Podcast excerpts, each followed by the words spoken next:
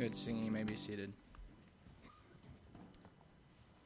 Well, good singing and Happy New Year. Young people, I cannot give you a badge or a sticker or a prize for having to listen to Pastor preach twice in a week, but I'm sure you'll be better for it. It's, take your Bibles tonight and turn to Romans chapter 1. I'm going to ask this question How many in here have gone through, or at least started, not finished, but started the study of Romans with me one on one. Raise your hand real high. I couldn't remember. One, two, three, four. Zach is five, and I know before that there was six, seven, and eight. So I've gone through this book eight times with individuals within our church. The book of Romans is the best book in all of the Bible. Now, I know some of you have your own favorite books.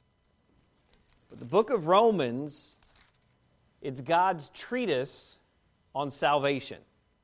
It tells us everything about what we get and what we've got when we have salvation, when we have Jesus Christ as our Savior. So, what we're going to do over the next 16 Wednesday nights is study chapter by chapter through the book of Romans. So, you too can raise your hand and say, I did a study with you on that. Now, what you won't get in this, though I probably will when we get to some of the more difficult chapters, I probably will let you ask questions. Because the best way to learn is to ask a question. And sometimes I'll ask you questions. And so, what we're going to do from week to week on the Wednesday night is you're going to need to be ready when you come in here. And what that means is next Wednesday morning, I will post, maybe on Tuesday night, I will post in the church app, if you have the church app or the church messaging, I will post some questions that I'm going to ask for you on that Wednesday night. We're going to treat these Wednesday nights as a basically like an academic setting where we're going to sit and we're going to learn. Now, I am a pastor and I'm a preacher, so I'm always going to default into doing some preaching, all right? Uh, but you're going to do some learning because the book of Romans, if you can master it, you can go out in the world and share your faith and never be ashamed of your faith ever again. That's what the book of Romans does for you. Well, let's read a verse tonight to jump into our teaching this evening. In Romans chapter 1 and in verse number 16, the Bible says, For I am not ashamed of what? The gospel of Christ why? For it is the power of God unto salvation to everyone that believeth, to the Jew first, and also to the Greek. Father, help us as we now come to the Word of God. Help us as we take just these 30 minutes to study, that we might learn the Bible. It is our only source of hope in this wicked, fallen world. It is the only message that you've given to us to know your mind. This wonderful letter, written by the Apostle Paul, put here before every other letter to any other church, is given to us so that we might learn. Help us, I pray, tonight to understand it. I pray that you would guard and collect my thoughts. Lord, you know I love this book, so there's many things I could say, but there's only a few things I should say in a preaching and teaching setting like this. Help us to make sense of a masterful argument for the gospel. Bless us, I pray, in this hour in Jesus' name. Amen. What is the book of Romans to you? What is it? You say, well, you just told me. But what is the book of Romans to you? Book of God's grace. Great, Keith. Wonderful. Even you, the kids, you can answer. Teenagers, you're allowed to answer. Ethan's wanting to answer. What is the book of Romans? Yeah, it's a book that God wrote to us. It's one of the 65 other books that God wrote, but yes. Why did Paul write the letter? Does anybody know? Just thinking of the 16 chapters that are in the book, why did he write it?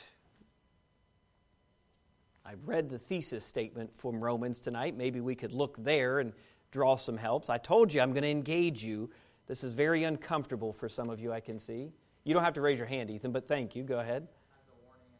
It's a warning and a guide. Good. to reach the Gentiles. I would say to share what salvation is, but yes, they wouldn't have known what it is. Here's what I think Romans is in the best definition that I can come up with.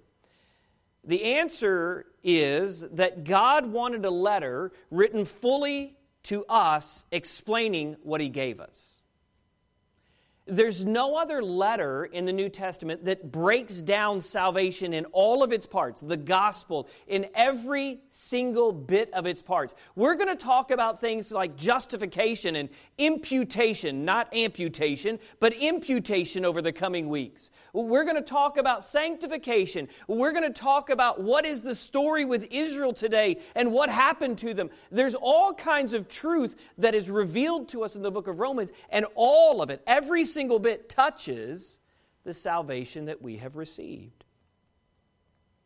Romans is a seven part argument from the mind of God through the pen of Paul for the salvation that comes from Jesus Christ. The letter opens with the principal subject. That's what we're going to deal with tonight the gospel. In chapters 1, or the end of chapter 1, beginning in verse number 18, and all the way through chapter 2, Paul moves on to deal with the problem of sin. In chapters 3, 4, and 5, he gives to us the process of salvation. And then in chapters 6, 7, and 8, he explains the progress or the progression of what sanctified living actually looks like. The letter in chapter 9 seemingly changes in its tenor and in its approach to deal with the present state of Israel. What are we to make of Israel? And Paul says, much, especially when we get to chapter 11, but not much in chapters 9 and 10. And so it's a bit confusing, but we can take our time and understand what the author is giving to us. The letter transitions back to the church as a whole in chapters 12 through 15, presenting to the believers our purposeful service back to Jesus Christ. That's why chapter 12 seems like it should plug and play right after chapter number 8. Again, if you will come on Wednesday, coming out of the work week, tired and exhausted and frustrated and distracted, if you will come in here and sit down and think that this Wednesday night is at least 30 minutes of good, because you're going to learn a book of the Bible and you're going to go home week after week and say, I know what that chapter is talking about. What I read for us this evening is the thesis statement of the book. Everything that is in this letter is contained in this one verse. It is about Jesus Christ, the salvation that he provides, and the results that come from receiving that good news. Paul begins the letter introducing us to the principle or the chief subject, and that is faith in Jesus Christ, the gospel. The subject can be digested into three sections, then, of these first 17 verses. And it begins, number one, in our outlines, and I encourage you to get your outlines out and write on them. It begins with the believer's foundation. read with me the first seven verses. You don't need to read out loud, you can just read along as I read them. The Bible says, Paul, a servant of Jesus Christ, called to be an apostle, separated unto the gospel of God, which he had promised afore by his prophets in the Holy Scriptures, concerning his Son Jesus Christ, our Lord, which was made of the seed of David according to the flesh, and declared to be the Son of God with power, according to the Spirit of holiness, by the resurrection from the dead, by whom we have received grace and apostleship for the obedience to the faith among all nations for his name, among whom are ye also the called of Jesus Christ? To all that be in Rome, beloved of God, called to be saints, grace to you and peace from God our Father and the Lord Jesus Christ. And you go, that is one sentence. Every guy that has sat in my office or sat in me, with me studying the book of Romans, excuse me, hears me say this. When you read the Bible, study it by the sentence. And I am not a grammarian, or, or I'm not very good at grammar and, and dissecting and diagramming. But if you will read the Bible by sentence, you will begin to capture the thoughts that God wants you to have as they're collected together. Now, I will tell you this is a long sentence. I cannot imagine my English teacher or a professor in college saying, Please diagram this for me. I don't know how many direct objects or predicate nominatives there are. I have no idea of all of those things. But simply to say, this sentence tells us that there is a foundation that we have collectively. As believers in Jesus Christ, there's something we have to hold on to. There's something that moves us. There's something that motivates us. Paul starts by introducing to us the Savior. There is no indication in the book of Romans that this letter is addressed to the unbeliever. Now, before you gasp and say, wait a second, I used the Romans road to lead people to Jesus. That's right. But the letter was written to believers. It was not written to unbelievers. It was written to the believers who had already received this like precious faith, the Romans who are saints in verse number seven. He's writing it to them so that they might begin to grasp actually what they have in Jesus Christ. This is not to say that an unbeliever reading Romans cannot grasp the concept and accept Jesus Christ. Many of us have through the years in reading and understanding Romans. It is simply to say that Paul begins the letter with the intended audience being believers. As such, he lays out the foundation for the believer, and that foundation is Jesus Christ. It is seen first, letter A, in our ministry to him.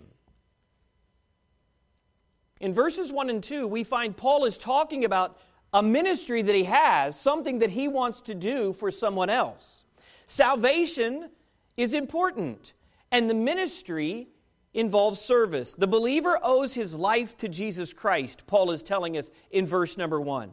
Paul's life itself demonstrated this, and he highlights two keys to our ministry success. Do you want to know, because of the salvation you have, how you can be successful? Here it is in verse number one. Right off the, right off the gun, right as soon as they say go, he says, here's what you, it needs, what you need or what it takes to be successful. He tells us it is both service and separation. You want to be successful in Christ? You have this salvation. You need to serve Him and you need to be separated unto Him. Amen. The believer owes his life to Christ. Paul demonstrates this with, him, with his own life. He says in verse number one, Paul, a servant of Jesus. Paul understood that he was but a servant. By the way, Christian, you do well to learn that you are but a servant. Sometimes we walk around telling everybody we're saints, and we ought to remind ourselves that in this life we are but servants of Jesus Christ. It doesn't mean that we're not saints but we do well to keep before us that we are servants. The word servant here is doulos. It means a slave, one, is who, in, one who is in permanent relation of servitude to another. The one who is the slave's will being altogether consumed in and by the will of another. That's what he calls himself right out of the gate. God owns it all, and Paul reminds himself and the reader that this is the key to success in ministry throughout all of your Christian life. If Paul could merely be a servant of Jesus Christ, then you and I too can be merely servants of Jesus Christ. That's the key to a successful ministry foundation. He had been called to serve. The word called here literally means welcomed or invited. God invites you and I to serve. He invited Paul to serve. For Paul, he was invited to an apostleship. For you and I, it is according to our spiritual gifting that we are called. Whatever the invitation, whatever the opportunity that God has set before us, we know that we are to equally get engaged in serving in that ministry. Do you know how you solve service problems in a church? Just remind people that God is inviting you to it. Who says no to God? You know, if I want to have a solid foundation in this life, then I'm going to have to understand that I'm here to serve. Jesus Christ did not come to minister, but to be ministered unto, but to minister. The second aspect that he puts here, and I put in your notes, is separation. Paul was separated unto the good news of God the gospel of God, he says.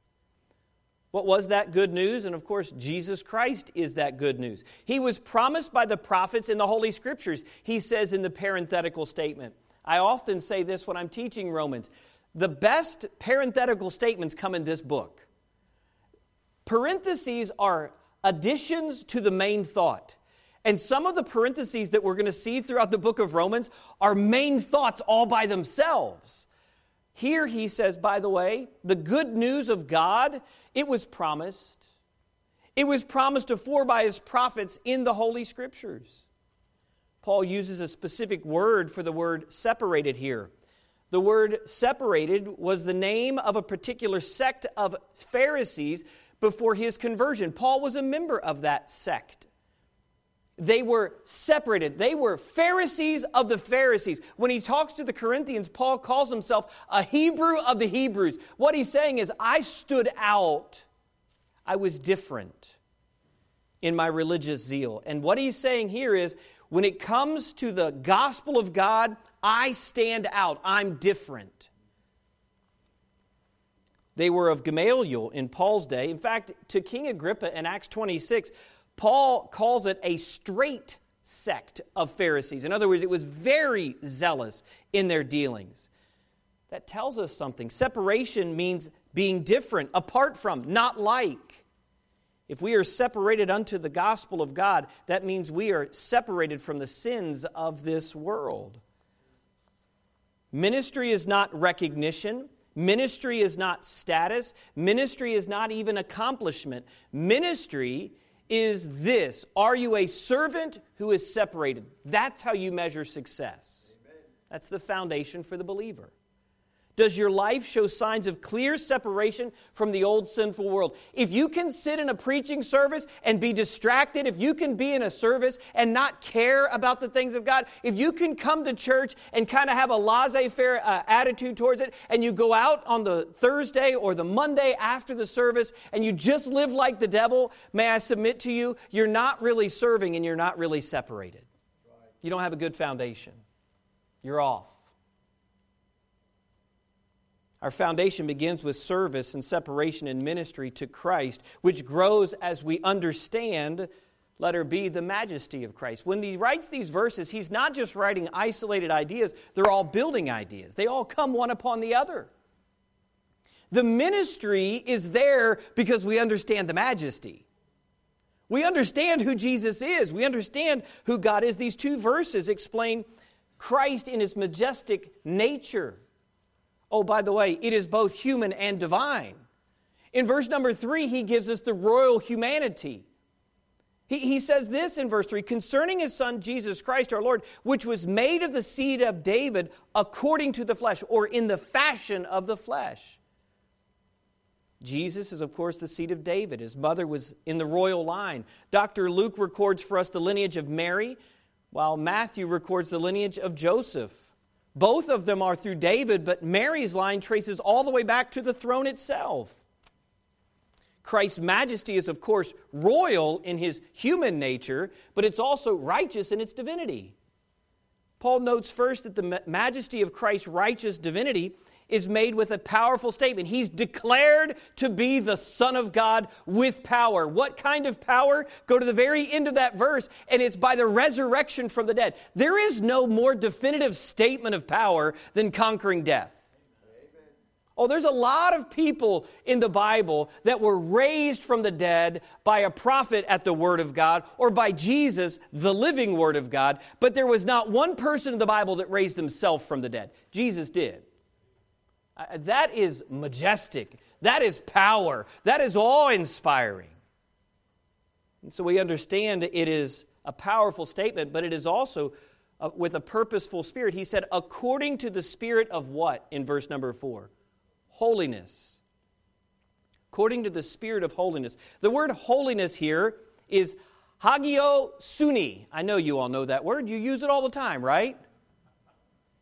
Hagiosunos would be the idea of being sanctified or in the process of sanctity occurring in your life. Hagio suni has the idea of completely sanctified, completely separate, completely holy. In other words, there's nothing that can be done to improve upon what you already are. He says it was always according to the spirit of his separated nature. He was divine. Oh, he was of David, but he was certainly divine. Those that would tell you that Christ was just a man and that the Spirit of God came upon him, they are liars and they don't know the Bible. And what Paul does as soon as he starts the letter is he starts to set forward some really key basic facts. He said, Look, you got to have a good foundation. You have to know why you want to serve God. Ministry is important, and you have to understand why you want to worship God. Majesty is important. Letter C, we find it's the mystery of Christ that is part of our foundation. So, why would Jesus come? Well, Paul addresses that. Why would God care to save us? That is an essential question of salvation, isn't it? And to be completely fair, it's a mystery. If you ever meet someone says, I can tell you why God came, we can give you Bible reasons that He reveals as to why He came, but we can't really find the motivation behind it. It's only in His mind. It is a mystery to us. And that's what Paul addresses when he gets down to verse number five.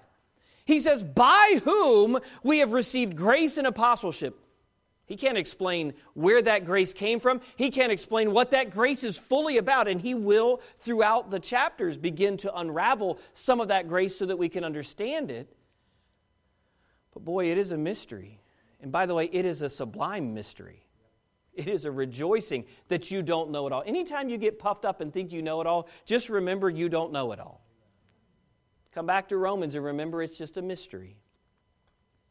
The mystery of Christ is of God's grace. Grace means a, a, favor done with no possibility of return or repayment. It is unearned and unmerited favor. We do not know why God chose to save us other than He wanted to save us. We do not know why He equips us for ministry, but He equips us for ministry. These mysteries will not be solved until we reach heaven but they are still foundational motivators in our Christian life. And that's why Paul starts with them. One thing we do know is that his grace was offered so that he might be glorified, which is the second part of the mystery. It is for God's glory. You and I are designed to be to the praise and glory of Almighty God. Verses 5, 6, and 7 unfold this in the sense of He's saying to us in the middle of verse 5, He says, For obedience to the faith among all nations. You were saved so that you can demonstrate your obedience before the eyes of all men. That's what He says at the end of verse 5. Every church that is meeting tonight, every church body that meets on Sunday, every believer in Jesus Christ, wherever they go on this planet Earth, they, before the eyes of the lost world, are evidence of a God and of a Savior. Tell me the next time you choose to go into wanton sin that you are being a good reflection of a Savior. Well, how can I demonstrate who God is? Through obedience, by doing what he says. The grace is given to us so that we might obey him through faith in whatever place we find ourselves. We are literally called by the name of Jesus Christ, he tells us in these verses. Thus, we represent Jesus Christ everywhere we go. Paul's final note on this is actually to the Roman church in particular. And by the way, we can draw hope from it, but verse 7 is a direct quote to them. If, if we look at Romans, when you get to chapter 16, and I call it in my notes the salutations, the so longs, right? You can tell everything is an S in my understanding of Romans. But when we get to that, those are some areas where we can draw principles, but they're not directly written to us. Verse 7 is the only other verse really that applies like that until you get to chapter 16 because he's dealing directly here with the Romans. He said, Beloved of God, called to be saints, grace to you and peace from God our Father and the Lord Jesus Christ. Of course, God wants us to have those things as well. But what he's saying to them is, You, Roman church, are for God's glory. He would be saying the same thing had he written this letter to Bluegrass. Ministry, majesty, and mystery. They're the foundations to what makes possible, number two in our outlines, the beloved's fellowship. He pivots, and, and we'll look at these through the weeks and the months as we go through the book of Romans. I love a lot of the pivot points. A lot of the chapters actually begin with pivot words. However, therefore, because, or seeing these things. Paul is going to use words like that that are transitional so that he carries the thought into the next chapter so that we can understand and grasp the totality. That's the problem for most Christians. We'll read Romans and we read it as one verse at a time or one chapter. You have to read it as a book. I did not sit down with my boys years ago and start reading through the Chronicles of Narnia and say, just remember each chapter. No, we got the whole concept of the book. And that's what Romans is it's a book carrying a message in its totality to us. So he comes in in verse number eight and he says, First, all right, let's get down to business. That's what he says. And he starts to talk about what it means to be together as a church body. All of us who have this common faith, this gospel, the subject that he's dealing with, what does it do in us? What does it do for us? The beloved's fellowship is what we find in verse 8. First, I thank God through Jesus Christ for you all that your faith is spoken of throughout the whole world. For God is my witness, whom I serve with my spirit in the gospel of his Son, that without ceasing I make mention of you always in my prayers, making request, if by any means, now at length, I might have a prosperous journey by the will of God to come unto you. Now that's one sentence. New thought begins in verse 11 For I long to see you that I may impart unto you some spiritual gift to the end, or for the purpose that you may be established. That is, that I may be comforted together with you by the mutual faith, both of you and of me. In other words, you see communion, you see fellowship here. Verse 13, now I would not have you ignorant, brethren, that oftentimes I wanted, I purposed to come unto you but was let, or prevented from doing so, let hitherto, that I might have some fruit among you also, even as among other Gentiles. Paul writes to all that are in Rome, not merely the Jews, but all. This seems obvious to us 2,000 years later, but the writing of this letter of Paul would routinely uh, start his gospel outreach in a Jewish synagogue, right? He would go in and he would start with the Jews. And then the Jews would reject him and he would go to the Gentiles or to the Greeks or the barbarians or Scythians, whatever name Paul would use for the group of people he was dealing with at that time.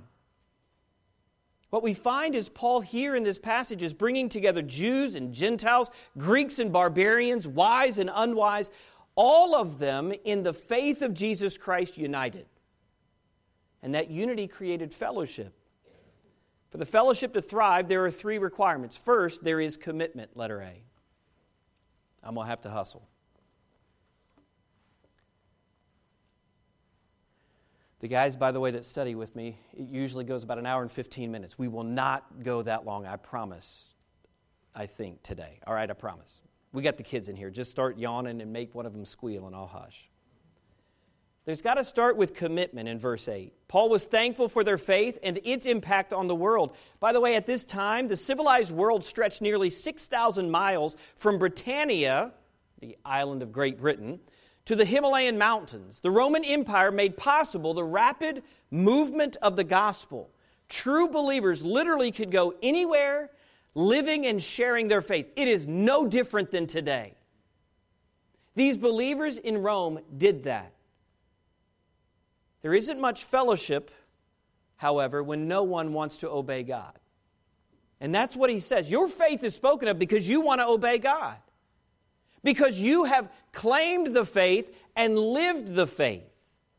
These Romans had trusted in Christ and wanted to both share and show their faith to the world at large. They were glad for what they had. That's why verse 16 is so important. Paul says, I'm not ashamed of it. Why? The Romans weren't ashamed of it. A church that wants to impact the world. That's the result of a truly committed faith. Letter B in verses 9 through 12, there is communion. The most intimate that brothers and sisters in Christ can be is in prayer one with another. That's why on Wednesday night we do take the time to pray. Oh, we could get up here and wax eloquent from the Word of God, but it's not more important at certain seasons than sitting down and praying one with another and seeing how each one bears their soul before Almighty God. There's a sweet assurance and rest that comes from knowing that others are praying for you when they actually pray with you. Paul was earnest in his spirit in these verses 9 through 12, not his flesh, to be with them, to be a blessing to them as they could be a blessing to him. He never ceased to make mention of this church in his prayers, he notes. His chief request is, I want to be with you. Can I suggest to you, if you don't want to be at church, and I realize I'm preaching to the Wednesday night crowd, but if you don't want to be at church, there's a problem with you. I've many times met people, especially since pastoring here in, in central Kentucky, that say, I can just worship God at home. No, you can't. You can do a portion of worship to God at home by yourself, but you can't get the fullness of what God designed within the church. So the foundation for the believer leads to the beloved, those who are united in fellowship with each other, and it leads to communion with God. Communion is always found in a longing to be with one another. If you're a Christian, you should long to be around other Christians. Letter C, there is comfort. Being around earnest and faithful servants of God is encouraging, Paul tells us in verse 13, and it establishes the shared faith that we have in Christ. Paul had heard of their faith, and he wanted to be part of their faith to establish or deepen it. Did you realize that when you come together in church, you challenge one another and you deepen each other's faith? It's why you come together. Oh, I thought I came to just hear you yell at us. No. Hopefully, what I'm saying in the preaching challenges you to think so that it generates conversations with each other. That's the objective. That's the goal. We're not just a club that comes and hears a guy speak for 45 minutes. You can do that at a comedy club, you'll get nothing out of it. You come to church so that you can be in communion and comfort or encourage one another.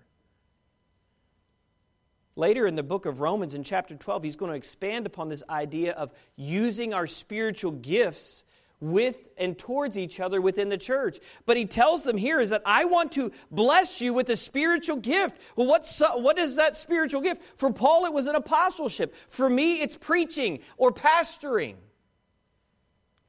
The principal subject of salvation in Jesus Christ is how Romans begins.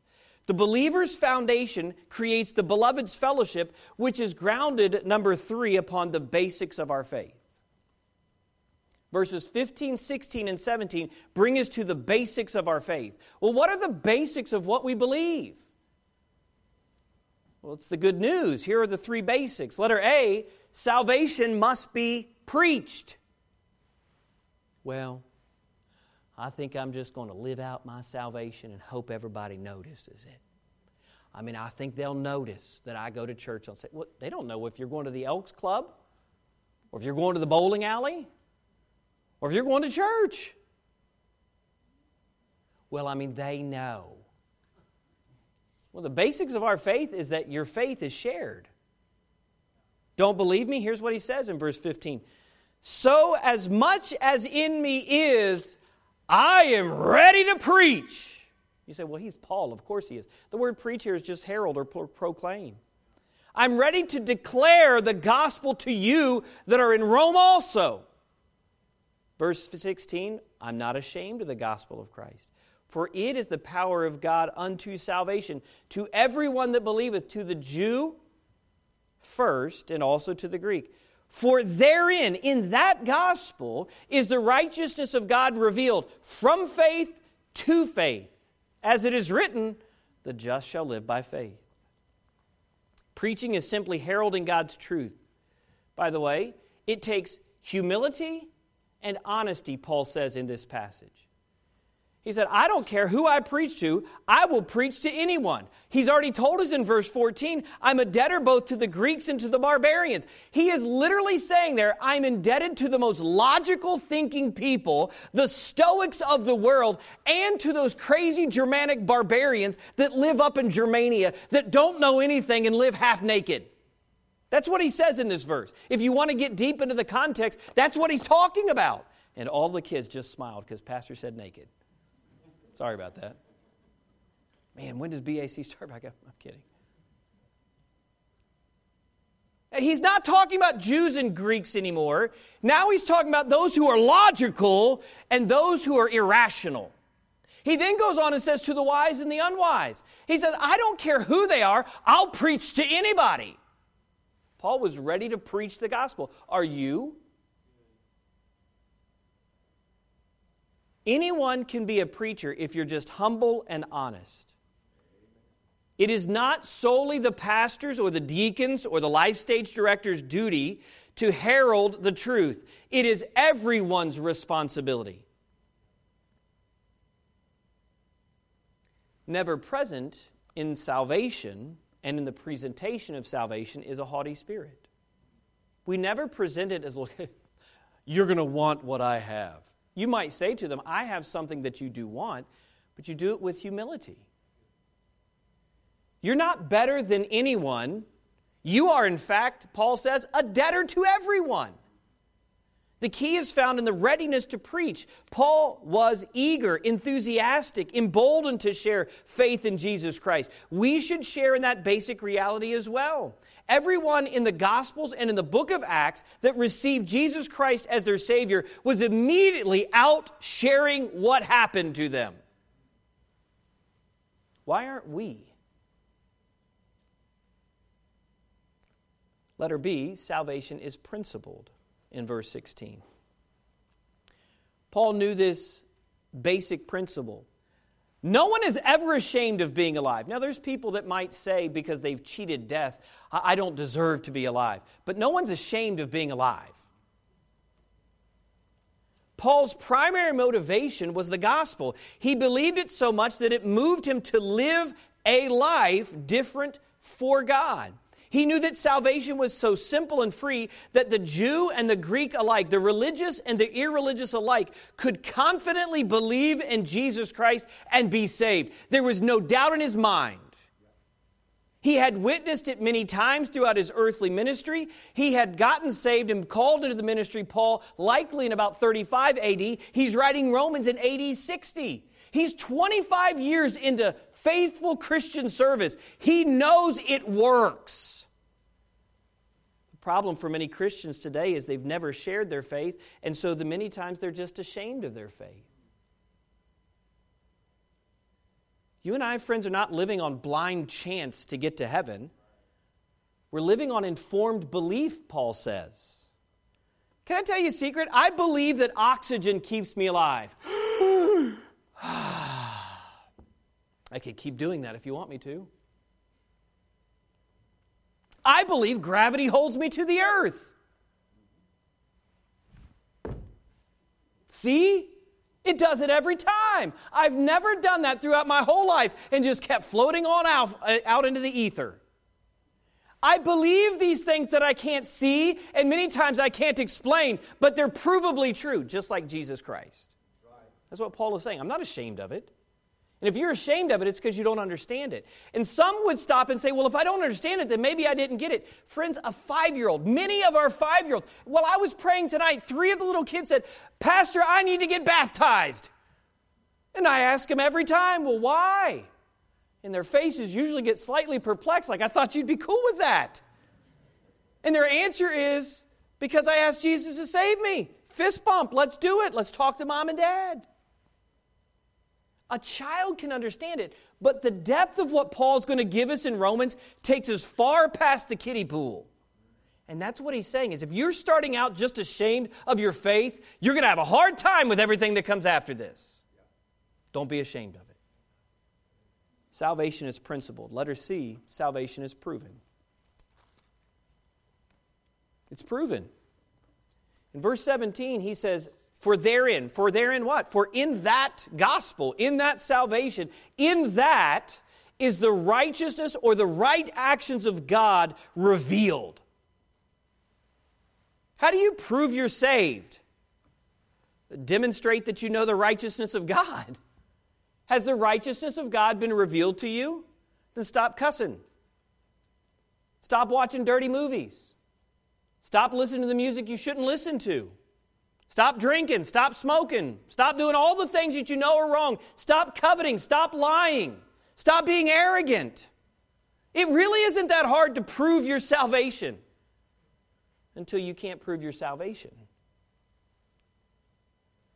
Salvation reveals to us, Paul says, God's righteousness and our sinfulness. God has always revealed his righteousness, beginning with Adam in the garden. Adam, by faith, remained sinless until he chose to believe himself rather than God. Once Adam lacked faith in God's word, he died. Now, thankfully, we're on the latter half of the faith. That was the beginning of faith. We are on the latter half of faith, where if we put our faith and trust in Jesus Christ, it doesn't just save us from one sin, it saves us from all sins. Adam didn't have that privilege. We do. And he's going to explain that literally in this book.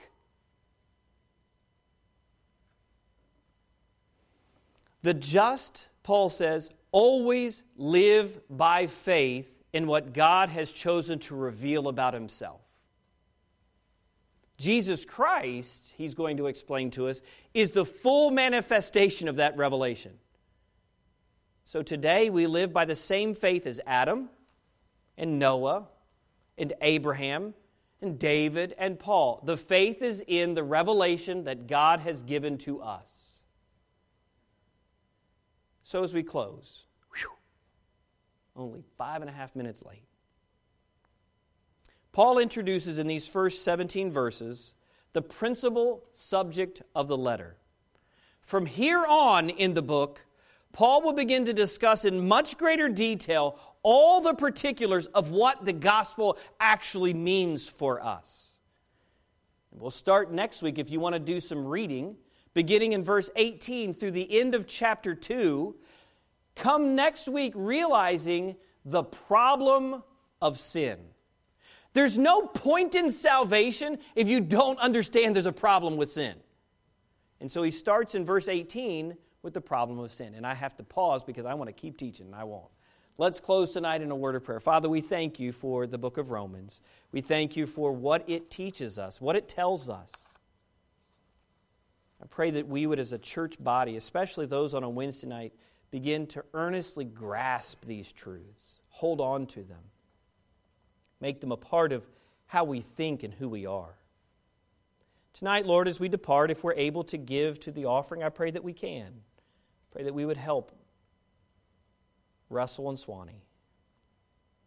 Help us this week to take the gospel out into the world. Jesus Christ is our one foundation. And oh, what a foundation he is. We can build our lives upon him. Paul has just told us that. He is the cause for our fellowship, and he is the reason for our faith. Bless us, I pray, as we depart. In Jesus' name, amen.